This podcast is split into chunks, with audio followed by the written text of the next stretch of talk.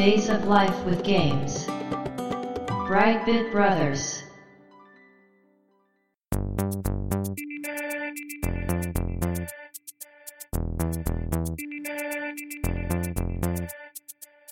どうも、1P 川崎です。どうも、2P 長谷川です。この番組はかつてゲーム少年だった 1P 川崎と 2P 長谷川の二人がゲームにまつわる様々な話題で古きを訪ねて新しきを知る番組です。はい。ということで、ブライトビットブラザーズステージ107です。やっていきましょ今回のテーマは、スペースチャンネル5。う。そうです。ついに、長谷川さん待望のね、うん。いつかやるぞと言って、いやタイトルですー、ね、やんなくていいかなと思ってたんなんでよですけど。どういうことよ。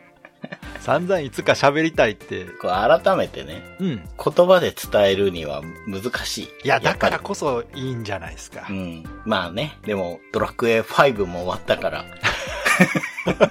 あ、そっか。5つながりね。はい。そこか。なるほど。まあまあでも私がずっと喋るターンが続いてたから、まあちょうど長谷川さんでいいかなと思うんですけど。まあまあまあ、でもドラクエはね、もうみんなのものですから。まあね。はい。今回スペースチャンネル5ということですけど、まあこちらはもう言わずと知れたセガのタイトルですね。そうですね。うん。で、家庭用専用タイトルということで、はい。遊んだことなくても名前を知ってる、もしくはキャラを知ってる、曲を知ってるという方は結構いるんじゃないかなと思いますけど。そうですかね。いや、一時メディアでもすごい流れてましたよ。そうそうそうそう、うんそうなんですよね。テレビでもめちゃくちゃ取り上げられてて。なんか、PHS かなんかの CM に使ったりとかしてたんじゃなかったかな。なるほどね。結構ね、使ってちょっとて。未来的というかね、はい。なんかデザインもキャッチーなデザインだったんでね。うんなので、非常にその知名度はゲーマー以外の人にも高いタイトルじゃないかなと思うんですけど。うん。うん。まあなのでね、今回はそのあたり、長谷川さんにじっくり話してもらおうかなと思います。よろしくお願いします。はい。よろしくお願いします。Days of Life with Games. Brightbit Brothers. ペちゃんですけど、うん。最初に言っとくと、うん。最高のゲームだと思っています。そらそうでしょ最高なんでう。すよ。ね、前からずっと言ってますもんね。最高です。はい。で、発売されたのが1999年の12月16日というね。すごいすごい。もう2000年直前ですね。そうなんですよね。うん。で、まあ、ハードはドリームキャストなんですけど、はいはい。セガ最後のハードですかこれ。ああ、うん、そうですね。ですねうんうんで、まあ、AM9 剣ってうんいう。開発チームで作られたようですね。9まであったんですね。みたいですよね。まあ、有名なのは2件。そうですねやっぱり。9件開発で、ジャンルはミュージカルアクションということになっています。そういうジャンルだったんですかはい。ちょっと前にね、うんコミケで偶然あの、セガのね、パンフレットうん。を集めた本、本というかデータを売ってる人がいて、ほうほうほうほでそんなん買ったなぁと思って調べたら、当時のセガのね、パンフレットが出てきて、う。はい。広告スペチャーも載ってたんですけど、うんそこにはあの、音楽とダンス、そしてゲームを愛するすべての人へっていうキャッチコピーが。はあはあ。つけてありましたはあなるほど。うん。で、2002年にうん。PS2 でも発売されていて、うんうんうん。で、1999年度の第4回日本ゲーム大賞っていうものに4部門ノミネートというええ評価のようです。全然知らなかったんですけど。ねえ、売り上げとかちょっとわからなかったんですけど、うん話題にはなってましたけど、確かに本数ね、どれぐらいだったのか。ね、うん。そうそうそう、全然当時も気にしてなかったんですが、まあ、当時発売日に買ったんじゃなかったかな。えー、じゃあ出る前から目をつけてたんですね。そうですね。ドリームキャストは持ってたんですよね。うん。うんうん。うん。なので、発売日に買って、うん。なんでだろう もう、とにかく買った後の良い印象しか覚えてないんですけど、なるほど。うん。ストーリーとしてはですね、うんうん浴びると体が勝手に踊り出してしまうっていう開口線を使って、モロ星人っていう宇宙人がうん地球人をパニックに陥れていると。うん。うんうんでこの一大事をキャッチしたのが宇宙放送局スペースチャンネル5。うん。うん。ゲームのタイトルっていうのは、うんテレビ局の名前なんですね。なるほどね。うんうん視聴率の低迷と人材不足に悩んでいたチャンネル5は視聴率を挽回すべく、うん。うん。新人リポーターうららを起用して、あ、新人なんですか？そうです。モロ星人が出現した現場へ突撃レポートを開始するというなるほどね。あらすじですね。で、まあ、音ゲーなので、うん。ストーリーってうん合ってないようなものかなって思う人もいると思うんですけど、うんうんスペチャーにおいてストーリーはうん。かなり重要なんですね。ほうほうほう。むしろシステムがうんすごくベタな感じ。そうですね。音ゲーといっても、ビーマニとかとはちょっと違うんですよね。あ、違いますね。ねうん。だから、ミュージカルアクションって言い方してるのは、まあ確かに正しいのかなうん、とうんうんうん思いますが、ちなみに川崎さんやってます？これ。やりました。お、よかった。まあ、全世界の人がやってると思うんですけど、ねうん。旗揚げゲームですよね。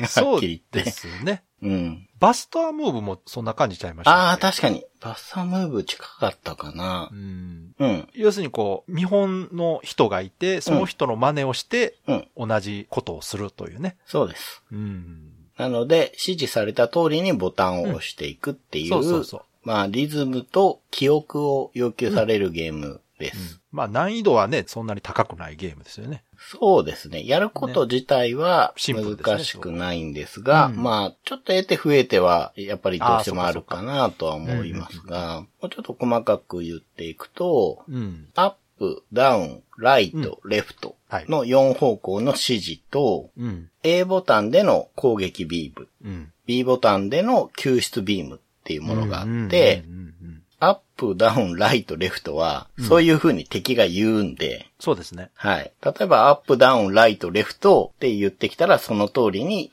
次の自分のターンになる。うん。相手が弱って、うんあなた言ってねっていう空気というか、そうですね。まあ、やってみればわかるんですけど、うんうん。自分のターンが来たらその通りにうんタイミング合わせて押す。うん。で、やってる相手がうん。救出する一般市民だった場合は、うん。B ボタンで救出ビームで救出すると。ほうほうほで、う。モロ星人っていう敵の場合、うん。みんなを開口戦で踊らせてる宇宙人の場合は、うん。A ボタンの攻撃ビームで攻撃。なるほど。そこはちょっとアドリブというか見て判断するんですね。そうですそうですだからうんモロ星人の場合の A と救出する B が混ざってたりするんですよね。ほうほうほう。ここがちょっと難しくはあるんですが、うん。まあその時にうん。攻撃とか救出って言われるんではなく、うん。チューって言われるんです言いよ。ますね。そう言ってて。ゲーム特有の、うん。もうこのゲームをもう表すよくわからない言葉なんでチューにしたんだろうって 思うんですが、可愛いからじゃないですか、やっぱり。これがでもスペちゃんたらしめてるというか、うんこのセンスがね、うん。はい。まあ、中の声に合わせて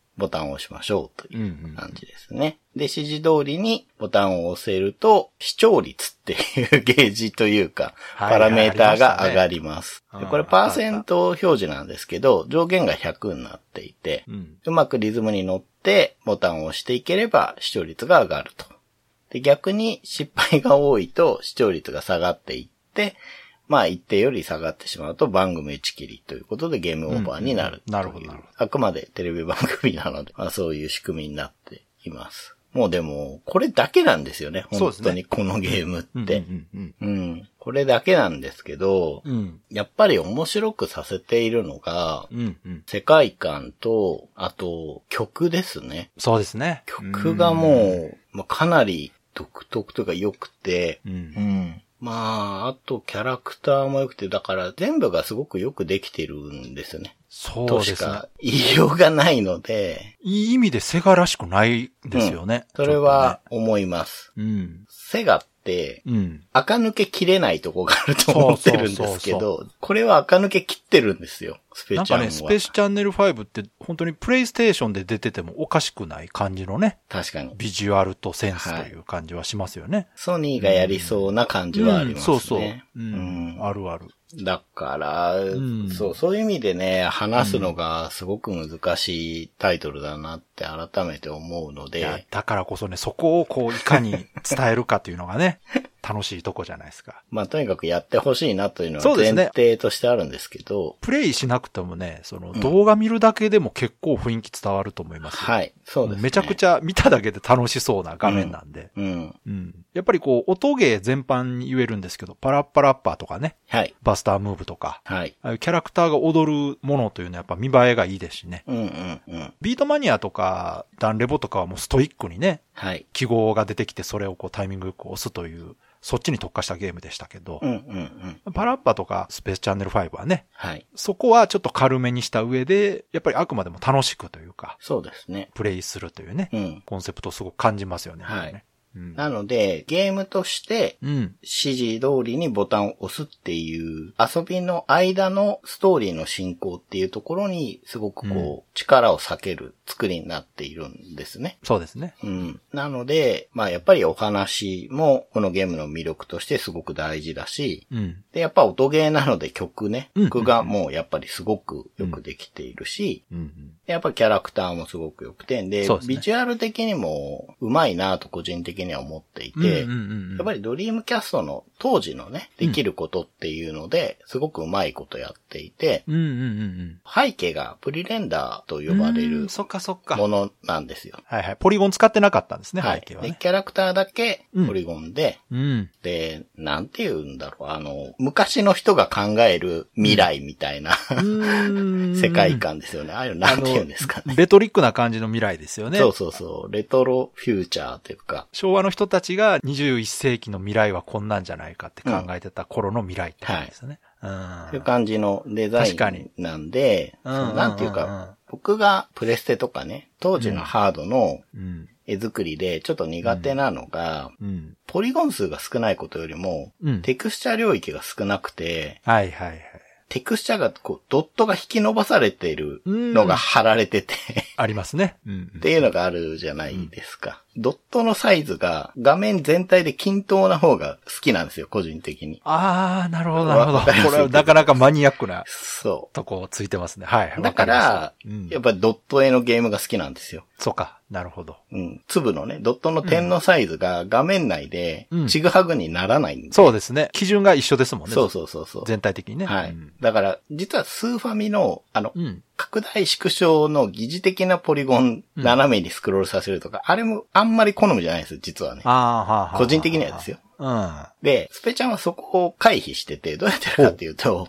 その世界観がレトロフューチャーなもんだから、服とかに模様がほとんどなくて単色なんですね。うんそうや、そうや。うん。ベタ塗りなんですよ。うん。で確かに。、それで許されるような世界観を持ってきて、うんその通りの絵作りしてるから、うん。今見ても、まあ、こういうもんだなっていう絵なんですよね。はあはあ、そうかそうか。あの、新しいとか古いとかを感じないんですね。そうそうそうそう。そういうセンスというか、そういうデザインであると。そうそうそうそうそう。うんうんうん。だからもう、ドット絵って、まあ、もちろん古いものって認識はありますけど、うん。今見てもまあそういうものって感じになったじゃないなるほど。だですか。から、プレイステーション以降のポリゴンっていうのは、技術がどんどん進歩するがゆえに、はい。古さを感じてしまうんですけど。そうです、そうです。そうですドット絵というのはもうその、ドット絵という技術としては、そこまで進化してないというかね、そうです。差がないんですよね。そうですね。新しいものも古いものもね、その解像度がちょっと変わったぐらいなもので、はい。うん、ただ、ポリゴンの 3D 技術の方はね、うん。もうみるみる変わってしまいましたから、そうなんですよねすごく古さ感じてしまうんですよね、やっぱそこはね。うん。うんでもそれを感じさせない画面のデザイン性があるということですね。そうですね。わかるうん、わかるわかる、確かにそう。つるっとしたところを逆にうまく使ってるって感じですね。そうです。そうです。んはい。そうか、そうか。なんで、そういう絵作りとかも、まあ、良くて、うんやっぱそうやって作られた世界に出てくるキャラクターたちが、まあ何より魅力的だと思ってて。どんな人たちが出てくるかっていう話なんですけど、はい。主人公、主要キャラのうちの主人公がですね、うららですね。ですね。で、これ、ちょっとあらすじで言ったんですけど、はい。新人リポータうん。ーなんですね。うん。で、冒頭のムービーで、うん。子供の頃、小学生ぐらいかな、の頃に、宇宙で遭難してるんですね。へえ。で、それを報道の人に助けられたっていう過去があるんですよ。あ、そんなドラマチックな設定があるんですか？はそれでじゃあ彼女はテレビ局に就職したんですねい。。だと思います。そほこを、ううららが語ることは全然なくいいて、話や。このゲーム、キャラクターがすごく語ることが全然ないんですよ。うんうんうんちゃん。とフルボイスで喋るんですけど、うん。説明的なこと全然喋らなくて、確かにそこもすごい好きなんですが、そういうイメージないですね、確かに。割とね、声の演技とうん身振り手振りで伝えてくることが多いっていうのも、まあ好みなんですけど、そんなうららはあの入社2年目の新人です。うん。2477年5月30日生まれ、双子座 B 型っていう設定があって、まあうん当時全然知らなかったですけど、未来人なんですね、やっぱり。うん、そうです。うんもう、決め台詞というか、こう、うんすごい好きなセリフで、私が踊りで負けるもんかっていうセリフがあるんですけど、ああ、そんなん言ってました言うんですよ。これ、ここ一番のところで言う。へえ。じゃあ踊りは得意という設定なんですね。だと思います。うんこ。れ、続編でも言うんで、へえ。これ、ここ一番のセリフだと思うんですけど、うんうんうんこれもう初めて見たとき、すごいかっこいいなと思ったんですけど、いいですね、確かにね。うん。ちょっとね、うららの偽物のうん。イビラっていうロボットが出てくるんですけど、いいねそれと戦うときに言うんですよね。うん、なるほどね。うん、そこ、すごいグッとくる感じなんですけど、これ、声をね、担当してる人がわからないんですね、うらら。それ、それ言いますよね。はいほんまなんですか、それ？これわからないんですよ。それ分からないっていうか、公表してないってことですか？そうですね。CV うららって書いてあるんですよ。それってセガ側が隠してるんですよね。だと思います。他の人たちはちゃんと出てるんですよ。いろいろ言われてましたけど、開発スタッフじゃないかというね。はい。そういう話はよく聞くんで、ねうん。うんあとね、別の女優さんの名前もちょっと上がったりしてるんですけど、まあ、似た声の人がいるらしくて、はいはいただ、まあ僕が聞いたのだとやっぱりセガの社員で、うん。オーディションをやってるんですね。なるほど。で、そのオーディション前に、うん。遊ぶために入れにはしゃあないから、スタッフで声を入れてたんだけど、あ、それなんか聞いたことあるぞ。それが、やっぱり新人レポーターっていう初々しいっていう設定に、やっぱハマってたのと、はい。まあ実際すごいいい声なんですよ、うららの声の人って。わかる。うん。もう、なんだろう、ゲームキャラで一番可愛いんじゃないかなと思ってるんですけど、僕は。いや、確かに。本当にいい声なんですけど。うららの人気の一つはやっぱりあの声ですから、あそうですねですからね。はいうん。あれ違ったらもう全然違うと思いますね。まあ正直その、うまいわけじゃないですよね。上手なわけじゃないところが合ってるというか、可愛いというかそうね。そう。で、うんその、スタッフの中でもね、うん。プロデューサーがあの、水口さんっていう、そうですね。セガでも有名な方ですけど、うんまあ、うんやっぱり新人リポーターっていうのにも合ってるし、多分開発してて、もうそれが良くなっちゃったんでしょうね。そういうことって多分あると思うんですよ。はい、たまにありますね。仮でつけてた名前がね正式になるとかよくあることですよね。そうですよね。うんあります。うんそうそうそう。ちょっと、ね、話ずれるんですけど、うん前紹介したセブンモールモースの携帯ってあるじゃないですか。はい。はい。あれのセブンっていうタイトルも、うん。コードネームで最終的に変えるつもりだったらしいんですよ。ええー。うん。あ、そうう。ん。で、ナムコって、いつまでそうだったか知らないですけど、うん。社長にお披露目することがあって。そこで社長が韻を踏んだ名前とかがどうも好きらしくて、はああ、そういうことか。い。そういうのもあるから、ら、まあ、あとりあえずセブン、7人使うからセブンみたいに言ってたらしいんですけど、ーうん。まあ、そのままでいいじゃんみたいな感じでそのままねやっぱしっくりっていう。しっくりしてくるんですよね。うんうん使ってるうちにね。はいうんわかるわかる。だから、うららもまあそうなんじゃないかって言われてるんですけど、うん未だにわからないみたいですね。まあでもそこは、あえて隠してるんでしょうね。うんまあ、今回いろいろ調べてみたんですけど、やっぱり出てこないですけど。まあでも、その、長谷川さんが言われた説がね、かなり真相に近いと思いますよ。ううん。んゲームセンター CX って番組あるじゃないですか。はい。はい。あれに出てきてるんですよ、うららがね。出てきてるってどういうこと？スペースチャンネル5の回があって、はい。有野課長がうまくできないっていうことで、うん特別ゲストとして講師として出てくるんですけど、声だけの出演なんですよ。だからやっぱり本人が出てこない。でも声だけですけど、そこにいるんですよね。いるというか、その新録してるってこと？そうそう、別撮りしたのが喋ってるだけ。でもその時に新録してるわけですよね。そうです、そうです、そうです。だから、そのスタッフの人たちは合ってる可能性あるんですけど、なるほどね。やっぱりね、本人出さないっていうこといやなんでしょうね。なーゲームセンター CX そんなことやってたんや。すそうな。なんっですよ。うん、そうそうそう。ていうか、まだいるんや、じゃあちゃんと。そうなんですよね。すごい。はい。まあ結構最近新作も出たんで、うんうんうんそれもあって出たんでしょう。なるほどね。ちょっとうららで長くなったんですけど、う。うんららと同じ会社のスタッフで、うんヒューズっていうキャラクターが出てきます。はい。これ何かっていうと、うんこの特殊報道チームっていう、まあ、うららも所属しているうんチームのディレクターですね。うんうんうん。で、宇宙放送艇っていう、うららとかがたまに乗ってたりするうん船があるんですけど、はい。アストロビート号っていう船があって、そこから指示を出してくる人です。なるほど。最初はチュートリアルみたいなことをしていて、うんうん救出するには B ボタンでビームとかうん言ってくれるんですよね。うん最初はねなるほどで、あとは、まあ話を回してくれるというか、途中途中でこう突っ込みだったり、合いの手だったり、そういうのをやってくれる。結構重要な役ですはいね。。キャラクターで、うん。これがね、僕すっごい好きなのが、視聴率がどんどん上がっていくと、うん。言葉がね、うん。ちょっとおねえ言葉になるんですよ。どういうこと？それ業界に対しての偏見みたいな。何なんですかねただ、その、興奮してる感は出るんですよね。なるほどね。うん。だからなんか隠してた本性が出てんのか、よくわかんないですけど そうなんですよ。視聴率100近くなってくると、んこう、うららがうまく踊れると、うん素敵素敵素敵って言うんですよ。いや、面白いですよ。すごくいい設定つけたなとうん思うし、声もね、いいし、喋り方もすごくいいんですけど、うんうんこれの声をやっている方がですね、うん。うん。このゲームのディレクターのユダさんっていう方あなんですけど、そうか。本当にディレクターなんですよ。なるほど。いや、うんでも確かにディレクターの人もそんなに上手くなかった気がする。確かに。そう。そう。でもねなんかその生っぽさがすごいんですよ。わかるわかる。多分、うんヒューズが上手すぎると、うららが浮くんですよね。わかるわかる。うんだからそのスペースチャンネル5というゲームの全体のイメージを、うん。がそこでこう揃ってますよね。なんか揃ねってます。このコンビはすごく良くて、なるほどで、ね。どうやって決まったかっていうと、うん。水牛さんがユダでいいじゃんみたいな出た。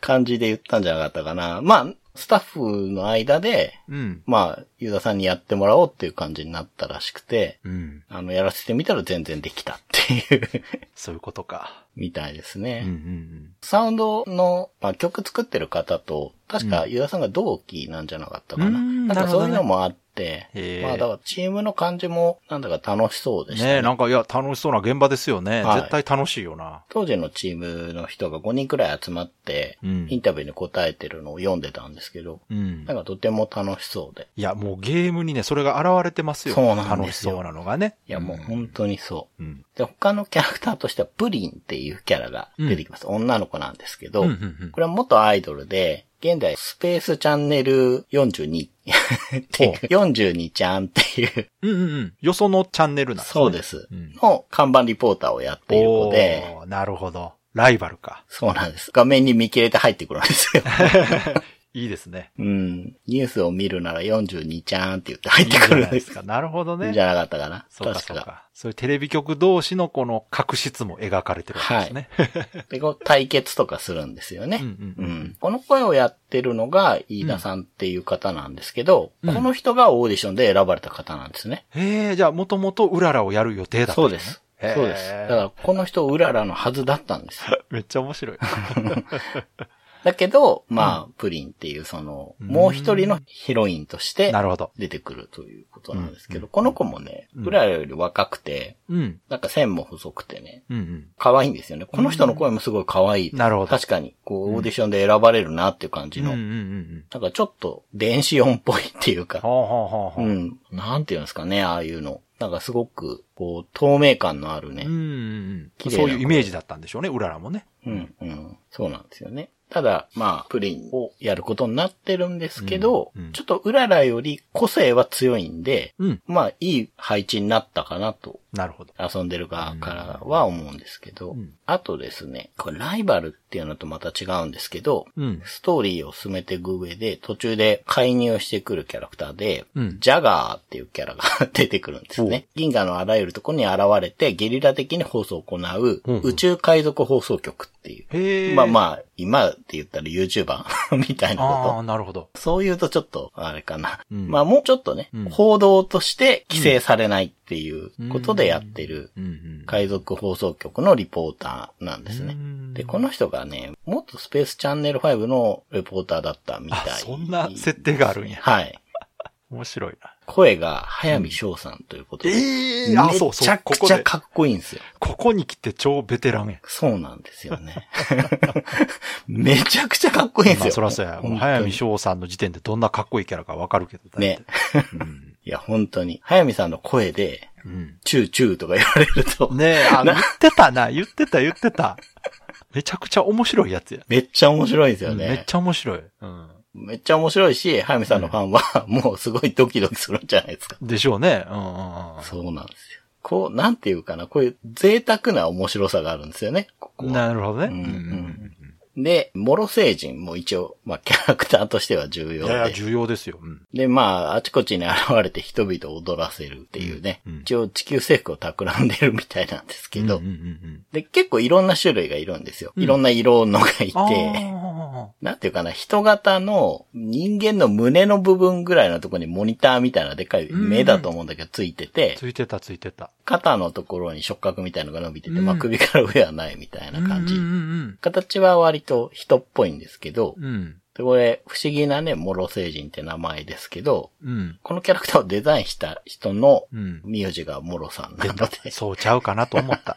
うん。モロ星人。うん太ったのとかね、いいですね。細いのとかピンクのとかいろんなのがいて、うん。うんうんうんで、一応喋るんですよ。なんか言ってるんですけど、これどうも逆再生でなんか喋ってるっぽい。独特の声に、なんかいろいろエフェクトもかませてるんですけどうん。、うんうんうん。これもね、結構多。分意味があるんですね。うん、そうみたいですね。うん。あと、ブランクっていうキャラが後半に出てくるんですけど、ほ声が、う。うん。これ、うつみさんでしたっけ？あの、せんべいさんの人。内海健二さん？そう、うつみけんじさんがやってうんうんうんうんて、これもかっこいいというか、ていうか、早見さんもそうなんですけど、歌える声優ですよあね。あ、そういうことか。うんまあちょっとミュージカルですもんね。そうそうそうそうそう、んミュージカルっぽいことをされてるので、うんはい。ただ、めちゃくちゃベテラン使ってますね。そうなんですよ。あなんかいいところ使うんですよね。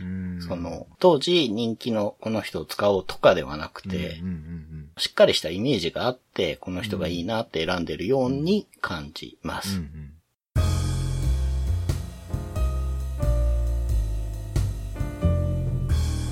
Brightbit Brothers.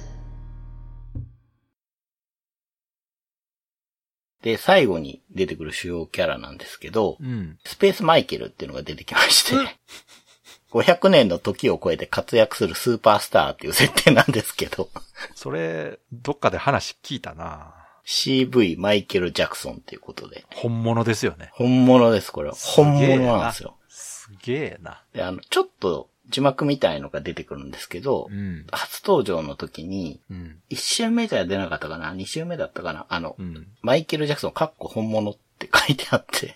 まあ、セガとはね、関係の深い方なので、マイケルはね。で、あの、まあ、ご存知の方はね、うん。あの、分かっていると思うんですけど、これ知らない人、なぜって思うじゃなうんいですか。うんうん。まあ、単純にね、マイケル・ジャクソンがね、背が大好きなんですよ。そうなんです。セガが大好きなんです。もうこれ、これだけで説明終わるんですけど。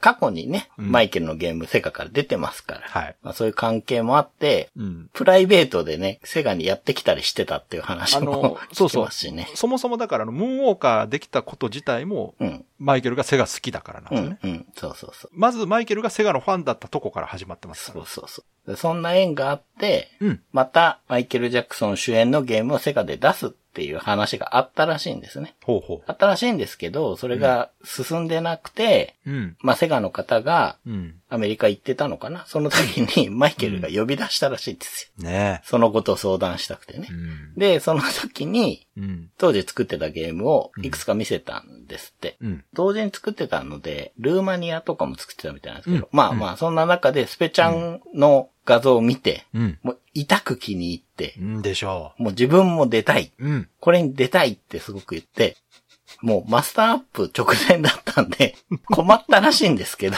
うん。まあそんなことね、マイケル側が言ってくれることもなかなかないと思うし。そうですね。あの、普通にマイケル・ジャクソンに出演交渉すること自体が非常に難しいと思いそうそう。そう。で、なんか、いいよって言っても、そっからこう実現するまでまた時間かかりそうですからね。ね。そうそうそう。うん。ただもうほんと時間なかったので、ちょい役ではあるんですけど、うん出るためにマイケル自身がうん契約書にサインしたらしい。かっこよすぎるるやろ。うん。っていうことで、いやもうセガの人らからしたらもうね、うん断る理由ないですもんね。ね、あーないですよね。まあまずその、マイケルから呼び出し食らったセガの人はビビったでしょうね。そうでしょうね。何言われんねやろうと思って。いや、ほんとう、んすごいですね。なんか、はい。すごい時代というか。あの、うんなんか本当に背が好きみたいで、そうですね。うんう。ん。あの、ちょっとした知り合いが、うん。まあ、セガの人なんですけど、うん。その人もうん。仕事でアメリカ行ってる時に、うん。アメリカ来てるんだったら、うんお家来なよ、みたいな言われて、マジで？行ったらしいですよ。あの、レバーランドに？行ったそうです。あれですよね。あそこにだから一部屋ゲーセン作ってたんですよね。そうです。そのゲーセンで撮ったマイケルとツーショットのプリクラの写真を見せてもらいました。すごすぎる。パウチして大事に財布にしまってありました。すごすぎるよ、それ。そうそちょっと。う。いや、そう。凄まじい思い出やな、それ。もう夜の1時ぐらいに行ったらしいですよ。いや、それは誘われたらもう行くしかないね。何時だろうがね。うん。部屋の中にあの、セガの大型筐体並べてたらしいですから。そう、らしいです。本当に、本当にちっちゃいゲーセンがあるらしいです。あの、R360 も持ってたというはい話聞きましたけ買ど、って帰ったって聞きました。確か1台数千万するんちゃうかったかな、あれ。ですよね。あの、手の込んだ筐体だから、だからあれの1台を個人所有してたのが当時マイケルだったっていうねみ。たいですね。逸話が多すぎる。うん。いや、すごいね、だ本当に好きなんだなっていううんエピソードですよね。でしかもその音芸ですからね、ダンス芸ですから、それはマイケル・ジャクソンぴったりですよね。そうなんですよ。その、役どころとしては、うんあの、モロ星人に踊らされている スペースマイケルっていうのを 途中で見つけまして、踊らされている。ヒューズからの指令で、助けて差し上げてって言われて、なるほど、なるほど。助けると、うん。このゲームですね、うん。嬉しいポイントとして、助けた人が仲間になって、うららの後ろについてくるんです。あ、いっぱいで踊ってるシーンありますよね。そうなんです。うんうん。あれじゃあ助けた仲間なんや、みんな。そうです。うまく遊ぶと視聴率も上がるんですけど、うんうららにうんこうついてくる人が増えるから、うん。見た目的にも華やかになってるんです、ね。いや、いいですよね。そう、あれも楽しそうなんですよね、すごくね。うん。で、まあ、うららと同じモーションでうん。ついてきて、次の敵というか、うんうんまあ、踊らされてる人とか、モロ星人うん。に 出会ってまた、その旗揚げゲーム的なことをやって救出できると、後ろについてっていうのを繰り返していって、うん最終的に面のボスに出会って。倒すと次のシーンへっていうのが、まあ、全5面ぐらいかな。なるほど。やっていくゲームなんですけど、うんだからマイケルも助ければちゃんと後ろに。すげえ、めっちゃ嬉しいですね。そうそうそう。マイケルと一緒に踊れるんやそうなん。ですよ。うんうん。で、あの、もう本人の声でね、ポークとか言うんで、いや、すごいよな。最高ですよ。。本当に。ちょっと考えられないですね。すごいな。ねうん。すごいところですごい付加価値つきましたよね。そうなんですよね。そのゲーム本編とはね、関係ないんですけど。そう、僕は当時、うんまあ、頼み込んで出てもらってんのかなと思っっててたんですけど。思いますよね。うん、やっぱり。今回調べてね、そうじゃなかったっていううんうんうんうん。ことを知って、より、まあやっぱりゲームとして魅力的だったからこういう、うんなんか、ラッキーというかミラクルが。まあそう、面白いゲームとか、その、ヒットするゲームってそういう要素持ってますよね、うん少なからずね。うんなんか、開発者が意図しないところが。すごくユーザーに受けるということが多いじゃないですか。そうですね。まさにそれですよね。うん。うん。なんというか、こう、巻き込む力がね、あるというか。あの声優がそのまま開発の人でやるとかっていうことも含めてね、うんうんうんうん。そのいい意味で悪乗りしてこう、それがユーザーにも受け入れられてゲームの魅力になってるというのは、はい。やっぱり何か巡り合わせというか、うん。こう持ってるものがあったんでしょうね、そのゲーム自体にね。うん、だと思いますね。ううんん。だからもう本当に冒頭でも言ったんですけど、なんで買ったか全然覚えてないんですけど、うんなんか当然のように買ったし、うんうんうんちゃんとクリアまでやりました。最終面がちょっと難しすぎて友達家に呼んでクリアしてもらっ言ったてましたね、それどっかの回で聞いた。はい。うん。まあでもクリアはしてですね。うん。うん。その3年後かな。うんスペースチャンネル5パート2が出ます。うんうんうんうん2002年の2月14日、バレンタインに 当ててきてるんですけうん。ど、あドリームキャストと PS2 で出てまして、うんうんまあ、セガなのかなえ？あのー、ドリームキャストとプレステ2で出てるの？そうです。この頃って、セガがうん、いろんな開発をもう子会社化してた時あ、そうか。なんだと思うんですよ。ですよね。今さらっと聞いて、あれ？と思ったけど、うんそうやわ。うんあのね今だとセガのゲームが別にプレイステーションで出るのって当たり前ですけど、はい。まあ当時はあの完全にライバルですから、うん。ありえないんですね、普通に考えると、そうなんです。そうなんですうんうんだから、無印のスペちゃんがドリキャスで出て、2はマルチプラットフォームというかね、うん。うんうん。ドリキャスと PS2 で出て、その年の末に、うん。無印の方もプレステ2に移植されなるっていう流れなんですけど、そっかそっか。あれはその、開発会社を子会社化するという中でできたことだったんですね、あれはねだと。思いますね。うん。開発はユナイテッドゲームアーティストっていう、まあ、うん水口さんの会社ですか、うんうんうんうんなんですけどそっか、そっか。まあ、ジャンルは同じミュージカルアクションで、うん。2011年の10月5日に PS3 に移植されたり、ええ Xbox 360にも移植されてるみたいですね。ああ、そうですか。うんへえ。はい。なんですけど、中身としては、うん。まあ本当に正当進化型うんうん。という感じで、うん。今回はですね、背景がプリレンダーじゃなくて、うんちゃんとしたポリゴンになっているので。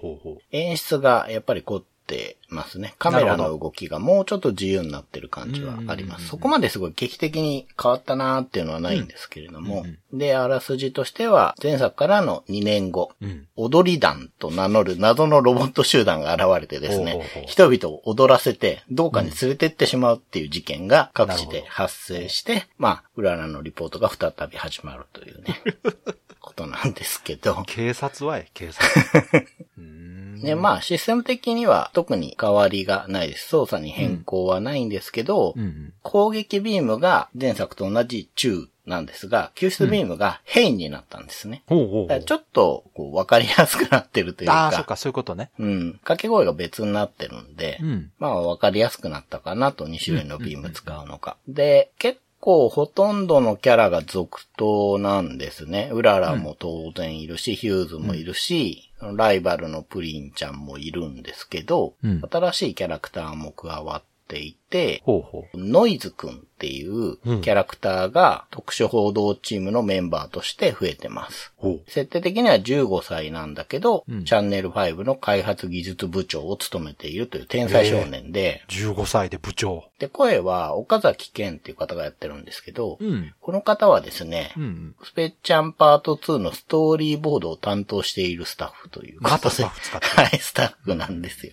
まあだから、ちょっと声が幼い感じなんで15歳っていう設定にしてるのかな。ああ、まなるほど。そうですね。だから、うららんとこのチームはみんなもう本当に開発チームがそのままやってるんだろうなという。なるほどね。その流れで合わせたんですね、はい多分ね。で、パインっていう女性のキャラクターが大人のお姉様が増えるんですが、ほうほうほう。東銀河地区担当のスペースポリス。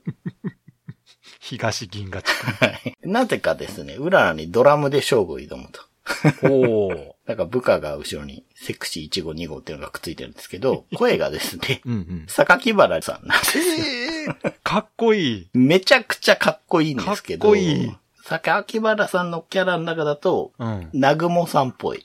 ああ、めっちゃかっこいいじゃないですか。そうなんです。かっこいいんですけど、凛とした声。そう、あの凛とした声で、チューとヘイを言うんですよ。いいドラムを叩きながら。声優の趣味が完全におっさんですよね。そうですね。いいですね。いい、いい。うん、もう、ここだけでね、買う価値あると思うんですけど、うんうんあるある。で、うん。ピースっていう キャラが増えまして、うん。スペース大統領なんですけど、ええななんでもスペースつけたらいいなそう、なんでもスペースつけりゃいいっていう感じなんですが、うん。この人、歌を歌うんですけど、うん。聞く人の心を潤すっていう。歌謡エネルギーっていうおー、すごい。ものを持っているらしくて、この人の声を大平徹さんがやっている。じゃあかっこいいや。そうそう。やっぱりね、歌えるうん。大御所さんって感じで。めちゃめちゃかっこいい めちゃくちゃかっこいいんですよ。もう本当に。かっこいいおっさんとお姉さんしか出てこない。そうそうそう。そうそう。面白いそうなんですよね。で、今回も一応悪役は存在していてですね。うん謎のダンシング集団、踊り団の団長がいるんですけど、うん。銀河中の人々を踊らせて幸せにするっていう。めっちゃいいやつやそう、いいやつなんじゃないかなと思うんだけど。いいやつやん。幸せにしてるやん。そうそう。まあ、このキャラはパージって言うんですけど、うん。この回を石田明さんがやってるんですね。ええはい。急に若い人。そう、でも、やっぱね、かっこいいですよね、あの人の声は、ね。まあまあ、そうそうそう。うんうん。で、歌うんですよ。石田明さんが歌うって結構珍しいいや、ことみたいでめちゃくちゃ珍しいですよ、あの人。はい。へうん。もう、すごくいいんですよ。これはこえ。れで。これ、そうか、それレアな使い方してますね。そうなんですよね。うんなんか歌うのを嫌がるみたいなんで。そうそう。そうです。あの人、歌嫌なんですよ。うん。だけどね、よく歌ってくれたなって感じですが。うんそうですね全然別にいいじゃんって思いましたけどね。いやすごい良かったですよ。本人がね、だいぶ気にしてるみたいな。そうなんですかね。うん。という続編があって。うん。で、その後もですね、結構最近なんですけど、2020年の2月25日にうん。PS4 の VR うん。で、スペースチャンネル 5VR あらかたダンシングショーっていうのが出てなんまして。か出てた気するな、それ。これ、発売開発グランディングなんですね。うんうんうんうん。ボードゲーム好きな方も聞いたことあるかなっていう感じの社名だと思うんですけど、うん。まあ当初。ね、20周年っていうことで、2019年末に出す予定だったらしいんですけど、はいはいまあちょっとずれ込んで、まあでも結局ちゃんと出たってことでね。でも、スペースチャンネル5のあの感じはすごく VR に合いそうですよね。そうなんですね。う。うんん、そうそう。だから最初は違う企画だったらしいんですよね。へえ。だったらそれスペチャンでやったらいいじゃん、みたいなので、まあ、うまく進んでいって、うん。スペチャンの新作ということで、うん。いや、楽しそこの、あらかたダンシングショーのあらかたっていうね、この言葉選びがすごい、確かにスペチャンっぽいんですけど、結そうですね構ね、初代の頃からう、んあらかたって使ってたんですよね。う。あその、敵を殲滅した時にうららが、うんあらかたやっつけましたとか言うんあですよ。そうか、それやわ。そっから持ってきてんな、じゃあ。そうなんですよねうん。だからこういう言葉遣いも、うんうんこのゲームの、うん。なんていうか大事なパーツの一つだと個人的には思っていて、うん、うん。で、まあなんとなくね、チームの悪ノリでやってるのかなと思ってたんですけど、うん、うん。あらかたダンシングショーを作るにあたって、うん。再集結した当時のメンバーたちの対談っていうのを読んでた時に、うん。当時の開発秘話がいっぱい書いてあってですね、うん。コメディであってギャグではないっていうああ、なるほど。ことなんですって、スペちゃんっていうのは。いや、わかるわかる。そう、そうなんですよね。うんその、だから、なんとなく、う。うん。僕の好きなこの、とにかくハッピーな感じ。うん。でも下品ではなくて、うん。うーん、まあ、綺麗事感もない。うんとにかくハッピーなだけでうん。終わっていく、この感じがエンタメとしてすごいいいなと思ってたんですけど、うん。それをちゃんと言語化するとコメディだけどギャグではないっていうことなんだろうなと。確かにすごくしっくりきますね。はい、そうなんですよ。ギャグっていうのはいわゆる笑わせに来るわけですよ。うん、うん。で、うん笑わせに来た場合にこれね、滑るっていうことが起きるんですね。はい、はい。合わない人には。はい。スペースチャンネル5は滑ってないんです、別に。うん、そうですね。で、笑わそうとはしてないです。うん、うん、うん、うん。だから、すごくしっくりきますね。うん。うん。そうなんですよね。だからうん、その、かっこつけすぎないで、うん。でも、こう、ああいうデザインだったりうん。するから、うん。ギャグになっちゃうと、もう本当川崎さんが言うように滑るんですって。うん。だから、かっこつけすぎずに、うんとにかく愛嬌をちゃんと入れていかなきゃいけないなっていう考えがあったらしくて、うん。それでセリフをちょっとずれた感じにしてるんですって。ああ、じゃあちゃんと狙ってるんですね、うん、そこ、ね。そうそうそうそう。じゃあ狙い通りですよ。そうなんですよ。だうららが独特なまあ喋り方だったり、するする。う。うんん。急に生っぽい、うんびっくりした時とかね。あの、レポーターさんがね、本当のニュースとかでも、うん。びっくりした時に素の声とか出たりするじゃないですか。ああいう感じとかも盛り込んでて、うん。そういうのってやっぱり愛嬌っていうところを出したいんだろうなっていうことで、で、うららのデザインもですね、うん。イメージとしてはバービー人形なんですって。ああ、なるほどね。うん。言われたら確かにそそううです。言われるとすごく納得なんですよね。うんうんうん。で、もうすごくスラッとしてて、うん。うん。まあミニスカートだったりするから、メインのデザインはね。なんですけど、その、20人くらいのチームだったらしいんですけど、うん。半分くらい女性スタッフだったんですって。だから、いやらしくならないっていうのあは、ーその半分ぐらいの女性スタッフがいてやってくれてれば、うん。まあ大丈夫だろうって思ってたみたいな話をね、うんしてて。確かにね、その、不必要なセクシーさはないですもんね。そうなんですよミニスカートですけどね。うん。それはそうです。確かに言われたら。うん。で、こだわりとしては、こう、ゲーム中の一番良いところで、うん。気持ちのいい音楽が鳴るっていうことなんですって。うーん。なので、重視したのが、戦闘と言ってましたけど、そのゲーム中のね、うん。テンポ。うん。で、それを実現するために、やっぱり専用のツール開発とかしてて。サウンドの方はもうとにかく面倒な作業をやってたらしいです。うへえ。ん。だからそういう、一見ね、ちょっとバカゲーっぽくて、うん。まあ、とにかくノリよく最初から最後まで終わっていくゲームですけど、うんうんまあ、普通に遊んだら3時間ぐらい、まあ、うんうん買ってきたその日にずっとやってればクリアできると思うんで、うん。まあそんなゲームですけど、やっぱり、ね、作ってる人たちはね、相当いろいろ考えて苦労して作ったんだなっていうのがね。そうですね。うん。うん。で、一番びっくりしたのは、最初はスパイもののゲーム作ろうとしてたらしいです。ああ、そう。うん。だかあ、そっか。ら、ちょっと曲とかにその名残が残ってんですよね。確かに、あの、メインテーマが、はい。007っぽいんですよね。そうなんですよ。あれってやっぱりそのスパイものだった名残なんだろうなと。。いや、めちゃめちゃ納得ですよ、それ。言われて。うんで、そうか。2でね、ちょっとそれっぽいシーンがあるんですよ。潜入操作するシーンとかあるから。へえ。うん。なんですよね。で僕は、まあ、無印と2しかやってないので、VR の方はちょっとわからないんですけど、うんうんうん。まあ、どっちも評価できる点というか、まあ、簡単な操作で人を選ばないで、すごいキュートなビジュアルって言えばいいのかな。うんうん。この絵作りはあんま好きじゃないなっていうのが、多分少ないであろううんうん。絵作りで、まあ、ノリの良い曲で、うん、独特なセリフ回しで、で、ストーリーとしてはすごいベタなんですよね。うん。特に木をてらってないっていうのをやっていて、クリアした後にすごくこう、なんかハッピーな気持ちになるというかね。うんうん。だから、うーん、なんですかね、ゲームの、まあ、システムとかね、そういうのも大事ですけど、うん。ちょっとそれとはまた違った側面から見てゲームとしてすごく完成度が高いなと思ってるんですよね。とにかく遊んだ後に楽しかったなと思わせるパワーがすごくあるので、そうですね。その、やりごたえとか、なんていうのかな、そういうゲームをクリアすることによるカタルシスというよりはゲーム全体の雰囲気で楽しませるというかね。うん、うん、うん、ううんん。そういう感じはする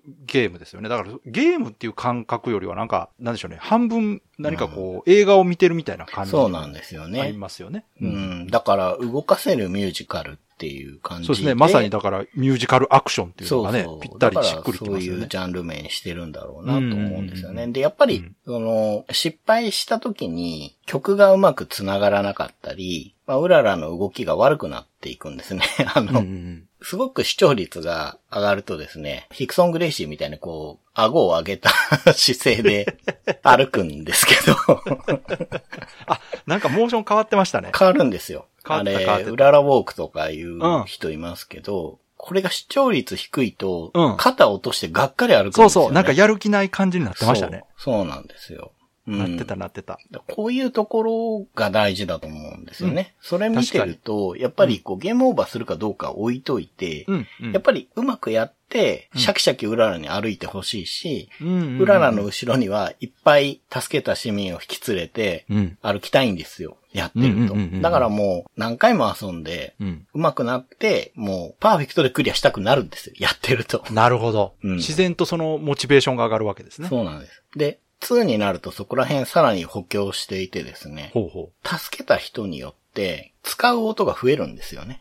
なんて言えばいいのかな。その、スペース小学生が 捕まってるんう。ですけど、スペース小学生。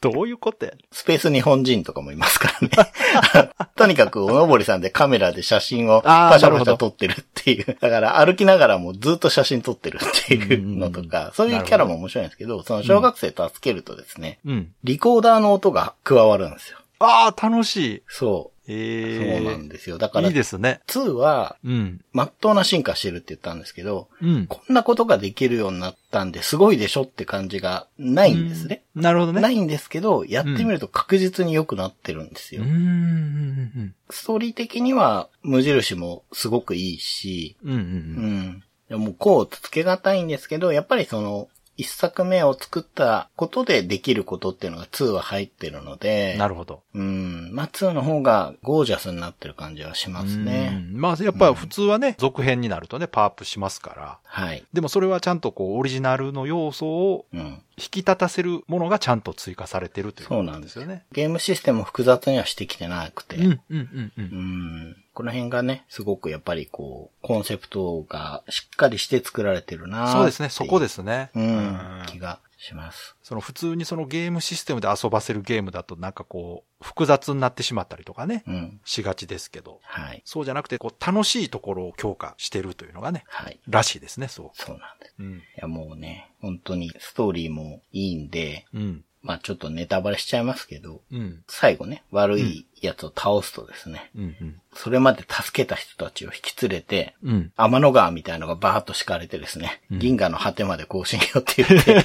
歩っていくんですよ。めっちゃ楽しそうや。これがもう最高なんですよね、この、ハッピーな感じの終わり方。あーいいですね。いや、いいと思いますよ。いや、すもうんう、これだなって思いましたね、クリアした時に。うん。いや、今の時代にこそ必要なゲームかもしれいやないで、すよ。本当にそう。これは、本当に、スイッチなりに移植してほしいです。ねえ。うん。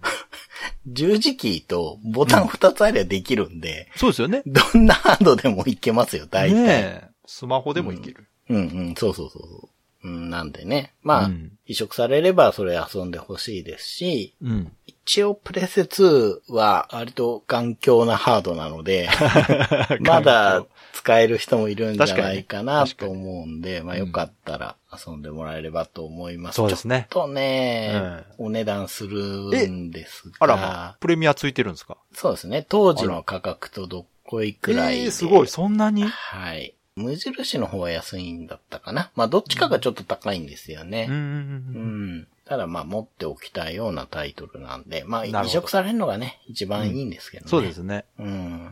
もう最終的には、うん。ぜひ遊んでくださいということしか言えないようなゲームな本当にんですけど。、今ならね、YouTube でね、見てもらうっていうこともできますから、はい見てもらってうん。遊びたいなと思ったら、うんぜひ手に入れて遊んでほしいですね。はい。ぜひ遊んでください。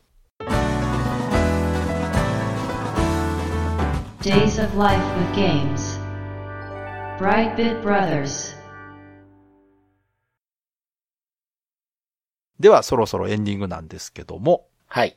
今回も長谷川さんのレトロゲームプレイレポートの方よろしくお願いします。はい。ゴッドメディスン復刻版ですけれども、うん前回、パペットマスターっていうボスを倒して、うん。その先どうすればいいのかなっていうのがあ言ってましたね全然わからなくて、うんでとりあえず自分の住んでた町に定期券で戻りまして、ほうほうほなぜかというと、う。うん。自分の町の森の中の小屋から、うん。あっちの世界に行ったわけだから最初。はいはい。あそこ戻れるんじゃないかなと思って、ほニッチもサッチも行かないで、う。とりあえず、うんうん初心に帰ってみようと。そうそうそうそうそう、電車が出ててそっちに行けるっていうことはそういうことかなと思あってーなるほどね行ったらですね、うんうん。まあその通りで、あ、よかったじゃなはいいですか。。一応、ゲーム世界に帰ることができました。次元通路からはあはあはあはね。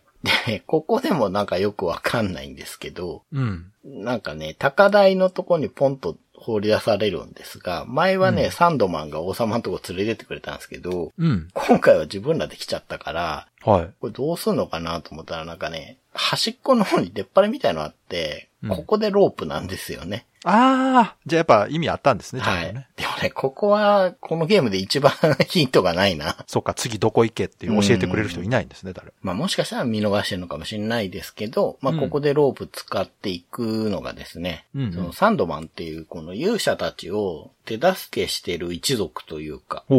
がいるんですけど、ローブを着た人たちがいるんですが、うんまあこの人たちの街なんですよ。ああ、なるほど。うんプラブルームっていう、うん。このゲーム、街の名前の響きが本当に変わってるんですけど、うん。そういう街に行って、これがうん、街自体も変わってて、なんか移動要塞みたいなもので。なんかね、街の中心に枯れない湧き水っていうのがあって、はいなんかそれを動力になんか機械を動かしてるんですけど。これがね、地中を移動するんですよ。うん。だから、次の目的地というか、まあ砂漠があって、そこにこう、英雄の墓って呼ばれる遺跡があるんで、うん。あそこ行ってみましょうみたいななってですね。うんうん。この街自体が地中をガーッと移動して。